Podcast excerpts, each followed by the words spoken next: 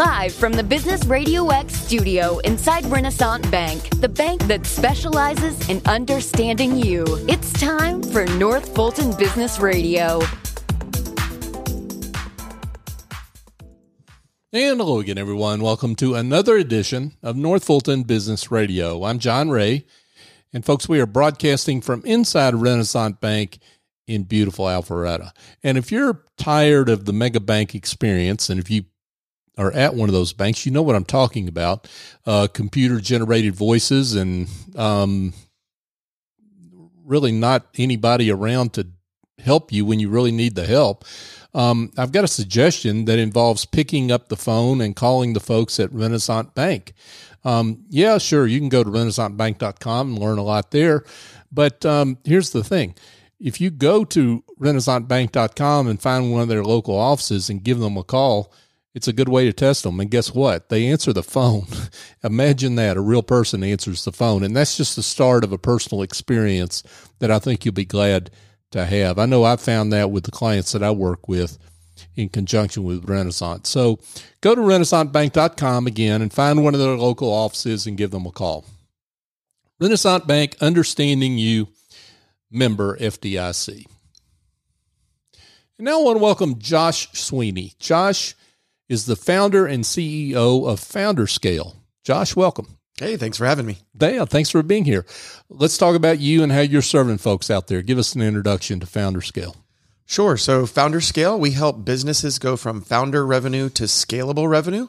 And what we find is in many small businesses, the challenge that the founder or owner has is they generate a majority of the revenue in the business. Mm-hmm. And at some point, they want to grow past themselves. And there's lots of things that they try to do that. And often it can be more complex than expected to grow past yourself as that main revenue generator.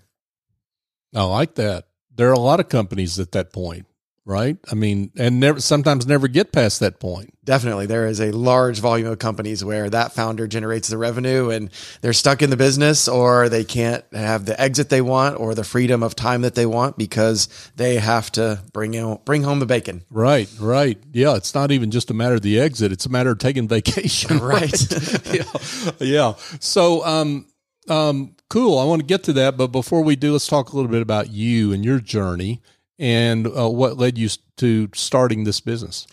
So for about nine years, I had a CRM consulting firm mm. and I grew that to a few million in revenue before having my first exit. And all during that business, I spent hundreds of thousands of dollars and probably hundreds or thousands of hours trying to figure out how to scale sales and marketing, how to scale revenue. Mm-hmm. And one of the things I discovered was it's a lot more complicated than you know a Google search would have you think with all those with all the results and solutions that are claimed to be out there. Sure. So we just tried lots of different things, and I said, you know, there's got to be a way uh, to launch a company like FounderScale that focuses on the small business owner and really understands what they're going through and how they can scale revenue and how that's different from doing that in a large business. Yeah, that so you had some on the job um, frustration, maybe is the way to say it, along the way. Um, that led you to your passion for your current business. Yeah, definitely. I call it an, an expensive entrepreneurial education. you were paying tuition, didn't, exactly. even, didn't even know it, huh? All the time, every year, paying right. tuition. Yeah, yeah. So you you FounderScale was founded when? Uh, 2020. Okay. Yeah. Okay. Awesome. And so you help founders get to scalable revenue. I mean, what what what does that mean?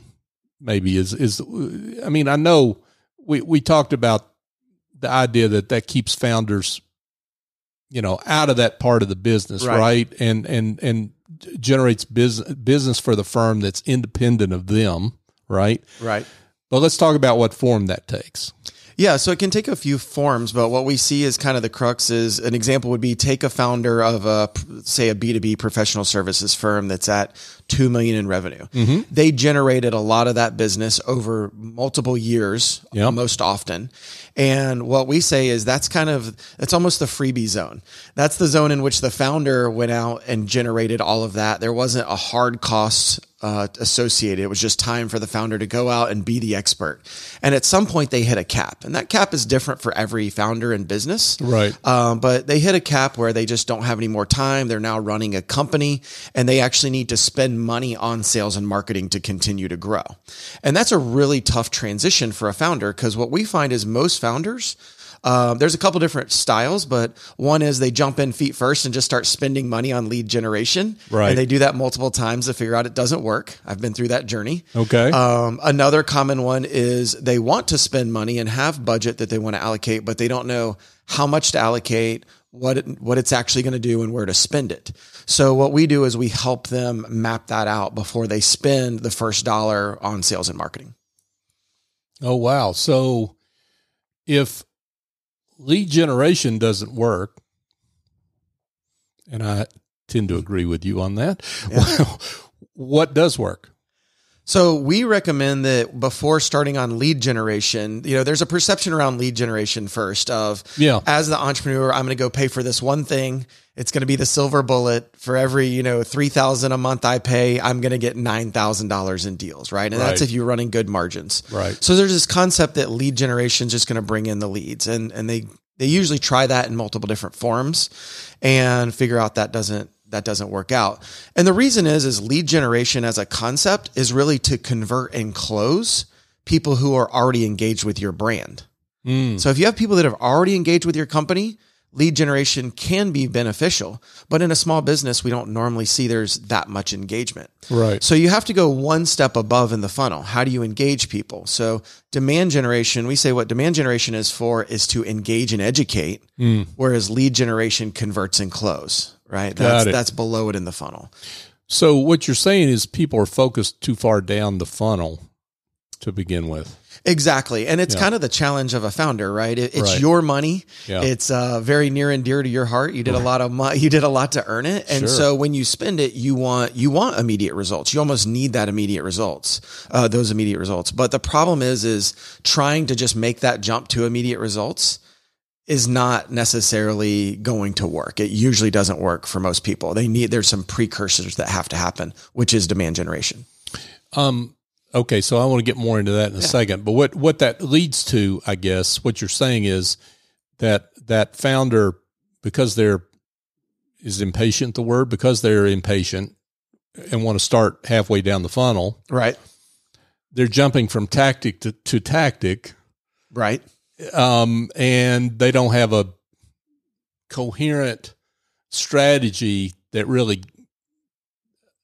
fits what they're trying to do.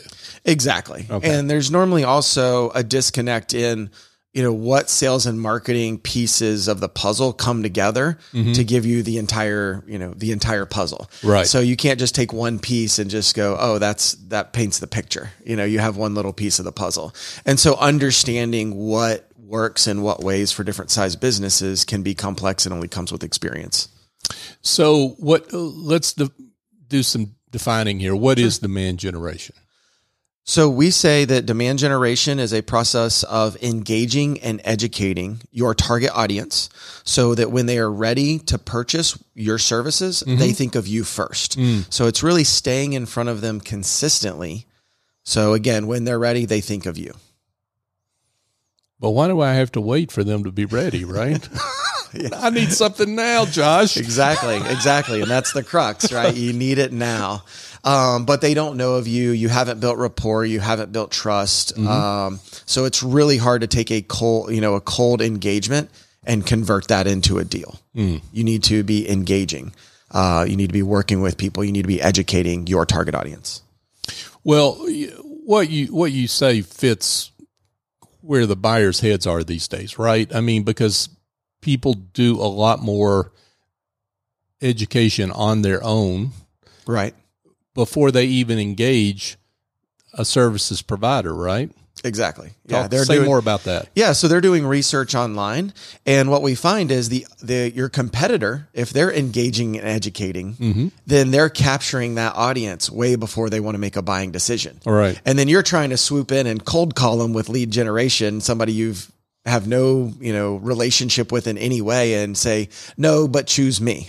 While this other company had all this content, you know, invited them on a podcast, maybe invited them to webinars, a mm-hmm. local educational event. They've engaged that person multiple times. So there's a certain amount of, you know, loyalty, I guess, that that company has already engaged and educated them, so they're going to buy from them when the time is right. Hmm. So it's really hard to be that one that swoops in when somebody else has done a great job engaging you on a one to one or on a personal level. Yeah, yeah, that makes a lot of sense. Josh Sweeney is with us, folks. He is the founder and CEO of FounderScale.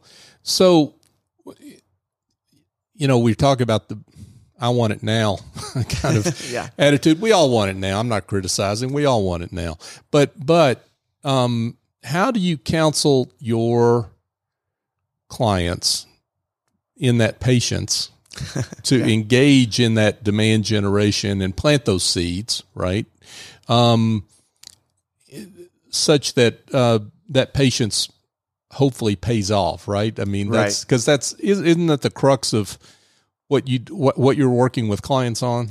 Does it Yeah. get down to that? Definitely. I mean, it Yeah. comes down to an educa- uh, aspect of the educational piece. Yeah. And so our best clients normally already tried to or, or were impatient in some way Mm-hmm. and tried multiple things. And what I can show them is, well, you've tried three things and you've spent this much money and you've already gone through that was a year and a half worth of work. Mm-hmm. So you already didn't get the immediate results you're looking for. So now if we start again, you know, and you're a little more patient, we can get those better results. Now, how we counsel on that is kind of our flagship services. We come on and I come on as a fractional CRO, like a chief revenue officer, and we map that out on paper first. So I always tell clients, you know, it's a lot cheaper to spend money on a spreadsheet than in the real world. and so we really map it out on spreadsheets. We have a lot of numbers from other clients we've worked with to understand the dynamics of what generates a lead, what, you know, how you engage with people. How does that, you know, is that going to happen three, six, or nine months? And so when we're able to map it out, I find that most founders are making those immediate leaps, uh, kind of feet first, because it's in lieu of having good data. And so when we're able to show them this is the plan for the next 12 months, this is where your money's going, this is how it's going to be allocated and why this all works together, they're they're making a better decision because they're more informed. And so that's really a part of our first, you know, 90 days with a client is helping them make a more informed decision about sales and marketing. Got it. Uh, that makes perfect sense. So what when you're talking about engaging with potential buyers, what form does that take? Yeah, it can take a lot of different forms depending on the business. So, you know, a B2B versus a B2C company are going to engage buyers in a different way. Um, but that can be, you know, the consistency of a newsletter. You know, there's really good newsletters out there. Some people love them, some people hate them, but you know, if done well and right, there's impact on the business mm-hmm. where you're staying in front of that prospect or target audience every 30 days. So that could be a way to engage. A podcast, you know, a radio show or a series like this is a great way to engage. Again, you're building a relationship, you're staying in front. Yeah. So we look at all the different sales and marketing options out there. We have a basically a list of, you know, almost 20 or 30 categories. And we look at that and say, based on who you are as a founder, how can we stay in touch with your your target audience every 30 days? So how are you consistently engaging the people who may want to buy from you and building that relationship so again when they're ready, they think of you first. Yeah, I like that. So, um, so you've got this menu of thirty different Right? um, options that a, that a founder can think about. How how does how do you pick from those options? Is it based on the founder's um, uh, personality, um, uh, uh, competency? Um, I mean, like if they're a good writer Yeah. and enjoy writing, they might like to write that newsletter or something like that. Is that is that the way you think about it? So yeah, we think about it by the type of business. So there's certain types of businesses. So if you're a if you're a local B2C company and you own you know, lots of retail stores, then we would look and say, well, what works in that environment better? Yeah. Well, we've seen a really good customer acquisition cost if you put a lot, uh, put more money and effort into Google My Business. So that works on that side. Right. Whereas, like in a B2B environment, most founders built the business through networking. And so we have ways that we can amplify the networking effect where you're adding on some email and some other outreach to the network you're already in to maximize that association that you're already in. Got it. And so there's different plays based on what that founder has historically done and mm-hmm. excelled at and what type of business it is. And that's where that's where people I think most often get go astray is they look across and see another large business and go, well, so and so is working. It says it's working for them, but they don't know the dynamics of why that particular item works for them. That sales or marketing tactic works for them. Yeah, that yeah, wow, I love that. So let, let, us talk about the I guess the probability of success, all things Yeah. being equal, right? And I know every business is different and depends on how much they lean into these things. But let's just talk about the probability of long-term success when you're when you are patient and engage in demand generation versus the impatience of going straight to lead generation. Yeah. So the thing about demand generation is you're building up something that you're going to keep over time. So, for example, in if you just want to convert and close, you try lead generation. You're just cold calling people, or email blasts, or LinkedIn blasts, whatever it might be. And there's there's a time and a place for those things. But for small business owners, there's there's different ways to use that correctly. And so what we find is once it's done, it's done. It's gone forever. Well, when you take the demand generation approach and you look out over the long term and you're building a newsletter with a subscriber list, you have something that you keep in perpetuity. Mm. When you build a podcast, you have content you keep in perpetuity. You have content SEO, it's in perpetuity, right? So when you take a different approach there, you're actually building for the future and it's infrastructure and sales and marketing assets that you get to keep for the long term. Hmm. And so that when we look at demand generation, there's a lot more that you get to keep. And so even years two and three start to look better because of the impact of all of those things building on each other over time. So you get this compound effect instead of the one and done of, well, I called and you didn't answer. Well, I called them and they didn't answer, you know. Yeah, I love that because uh, in compounding was exactly where I was going to go. It's just like compound interest, Yeah. right? Compound interest over time when you're getting the interest on the original principal plus all the gains and interest that you've earned over time, you've got something that grows exponentially. Is that where we're what we're looking at with demand generation? Yeah, you definitely are looking at something that's compounding over time that's going to give you more and more capabilities later. Right. Um, I think the other cool thing is when you start to grow the company and you start to get past certain uh, revenue thresholds, the solution to continue to grow is more expensive. Um, it's it can be more complicated. But Say you've more already, about that.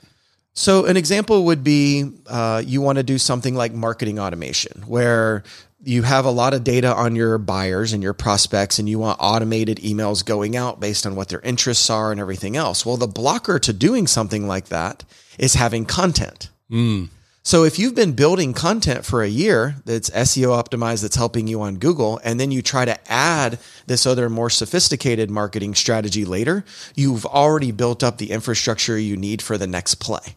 So oftentimes when we're looking at demand gen, we're not just looking at this year, but we can look at a three year and say, okay, everything that we're working on this year based on your budget and timeline is going to give you the opportunity to do these two things next year. But if you just tried to do that next year, you know, without putting this infrastructure in place, it would be double the cost and or triple the cost and it would be a rush to get it all done. So with sales and marketing, you know, what a lot of small business owners aren't looking at a lot of times is that multi-year strategy and say, you know, here's where I want to be. I want to be this revenue in 5, 3 or 5 years.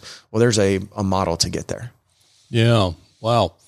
Um, so what size, I know what size companies you said you, you typically work with, but, but just in general, when does, when does a business owner implement demand generation? Should they do it from the very beginning of their business? Yeah, so we're advocates. Ideally, Yeah, ideally you start um, early on. yeah, Uh, the reason we like to look at it and when we map it out, we actually, it doesn't matter what the size of the business is, we look at sales and marketing as a percentage of their gross revenue spend. So even if your gross revenue's a hundred thousand or a million or 10 million, when we look at a percentage of that revenue going to sales and marketing, that gives you something to start putting in place now for the growth later. So if you use a percentage, it works at any any size of the spectrum, right? Any re- gross revenue number, and so we can put that. You can start putting that in place, and it's a lot easier to learn that in the early days and get used to allocating that capital to sales and marketing than waiting until you're a three million dollar business. You grew it all through networking, and all of a sudden you have to spend a lot more than you're comfortable spending or know how to allocate. Right. So it's almost like a surprise later and you could have uh, kind of been learning along the way. yeah, sure. That makes a lot of sense. So you work. I think you said earlier you work with companies that, that they they kind of at the million, two million dollar level and up, right? Yeah, our sweet spot's about two to twenty million in revenue. Yeah, so we still do focus on those small business owners. Yeah. Um, but yeah, two to twenty is kind of the sweet spot, and then we have some other services for the uh, more like workshop series for the sub two million. Got it. So you you you kind of start at that two million dollar level and, and work up. But what what does um what do, what does a business owner that is has gotten to that point? I guess when do they know they need you? I guess is what I'm trying to get good to, right? I mean, uh, because uh, sometimes business owners have a problem uh, self-diagnosing what their issue is, right? So when Right. wh- when do I know I need to call you? Yeah, there's a few strong indicators of Okay. when to when to call us. One is if you've tried a number of sales and marketing tactics, spent time and money, and realized that you need some outside advice on this. You know, so you already kind of jumped in feet first a few times, you've tried it and you've made educated guesses, but they didn't work out the way that you wanted. And now you want a strategy in place and somebody to walk that journey with you. Uh, another common one we hear is, um, Hey, I'm ready to spend on this, but I don't know what to spend it on. There's all these options when it comes to sales and marketing. Where can I put my money? And so we've had clients that came to us that said that, you know, hey, I, I want to keep growing. I want to grow past myself. We're on a great trajectory, but we don't know what we don't know. Um, so that's another common scenario we see. Yeah. Okay, that makes sense. So let's let's talk about a success story, one that really helps illustrate what this success looks like uh, for those that are interested in what you've got to say. Uh, what what what does the promised land look like? Yeah, so I think uh, one success story that comes to mind is a company that was that second uh, kind of version. We talked to them about demand generation and you know how they could spend their money, and they're like, "Josh, we're just not sure what the right answer is. How can we how can we start to get you know educate ourselves and learn and discover what that answer is before we spend a lot of money on sales and marketing. And so we put together the roadmap for them and the strategy and we got to about you know four weeks in and the picture the clarity became everything became clear really quickly. They were like these are the things we think we need. This is why we need it. And so now they had buy-in on the strategy and model. And um, about it was probably about six months in we had a lot of clarity about the campaigns we were going to run. We started running those. They started getting leads in, and we were able to tell them, okay, here's the next thing we normally see that's a challenge. You know, you're getting leads in, but who's following up? Hmm. So we were advocates to say the next part of your budget doesn't need to be more leads. It needs to be a few salespeople. And this is how an inside sales team works. These are the things you need to think about. So the good thing is, is we can, based on our experience, we could help them predict what their next issue was going to be because we've seen the pattern multiple times. Sure. So yeah, as of this date, you know, they've been, they've run multiple campaigns that generated great ROI and continue to be a long-term client and have renewed it with us and have continued to scale up their revenue. Um, and I think they're, you know, about a million dollars more than they were when we started. Oh wow. Yeah. You got my attention on that. Uh, yeah. Money talks, that's for sure. Um so do, do you have a specific I mean B2B is a big subject. So do you have specific um uh I guess subsectors in that in the B two B space that are better fits for you client wise? Um, I think there's a couple that we've worked with in the past very commonly. So when it comes to the B2B side, a lot of professional services company ha- have this challenge where the, we call them expert founders. That founder was an expert in an area and they decided to start a company based on their expertise and have done an amazing job. Mm-hmm. But now, uh, at some point they they want to continue that growth pattern mm. without them being the expert anymore almost, right? Or, right. at a different level as a CEO or as a president. So they want to move into a different expert role. Um, and so though that would probably be our most common is different professional services. There's not any specific industry verticals. Um, we've worked with many different verticals, but professional services on the B2B side. Got it. Yeah, I can see how that's a, a really good place for you to focus because you've got uh, I, there, there's a whole lot of low hanging fruit for that expert founder, right? Right. At the beginning. And then I can see how they hit a wall and it's a little disconcerting, right? Yeah, definitely. I mean, they hit a wall pretty quickly. You know, they can grow it up to just on their own, they can get help in to deliver. Mm-hmm. But you find that they're still the one doing the quotes because maybe it's complex quoting that they have the knowledge for. Yeah. Um, they're the ones doing the networking. They have no more bandwidth. And once you get to a certain size, you just can't be the one generating the majority of the revenue anymore. You're getting pulled in different directions and you yep. need to go overcome sales, marketing, operations, and HR challenges. And uh, so, yeah, it's a it's an interesting transition, and it's somebody that's very close to the knowledge and the detail. So they have a very high bar for the quality of what they want done, and uh, so so the transition can be a little harder sometimes for professional services, those experts at least. Yeah, yeah, yeah that makes a lot of sense. Um, Wow, Josh, this has been great. I can't imagine that there aren't some folks listening to what you've had to say that uh, think, hey, I need to be in touch with Josh. So let's give them directions on how they can do that.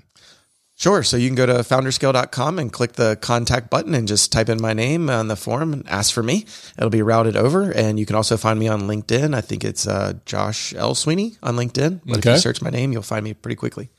Cool. Josh Sweeney founder and CEO of FounderScale. Josh, this has been fantastic. Thank you so much for coming in. Thank you for having me. Yeah, absolutely. Hey, folks, just a uh, quick reminder if you are having some dysfunction, not just in the uh, demand generation side, but you've got some back office issues. Maybe you're spending too much time there as well with administrative tasks, uh, bookkeeping, uh, preparing presentations. Um, why do you need to do that stuff?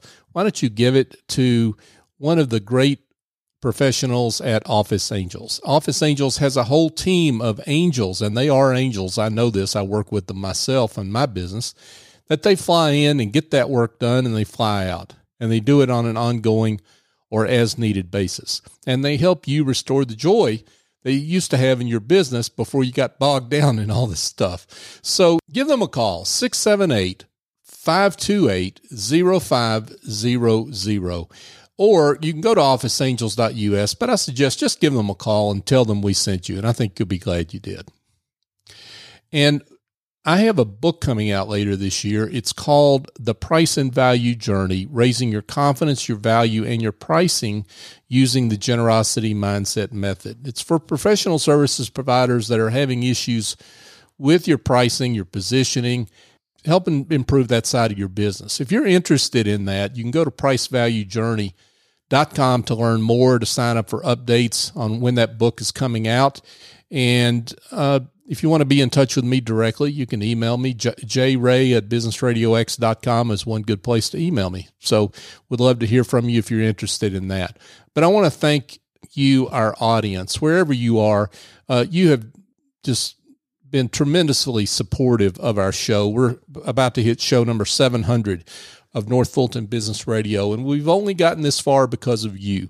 You continue to support us on social media, you share the show, and I'm grateful for that.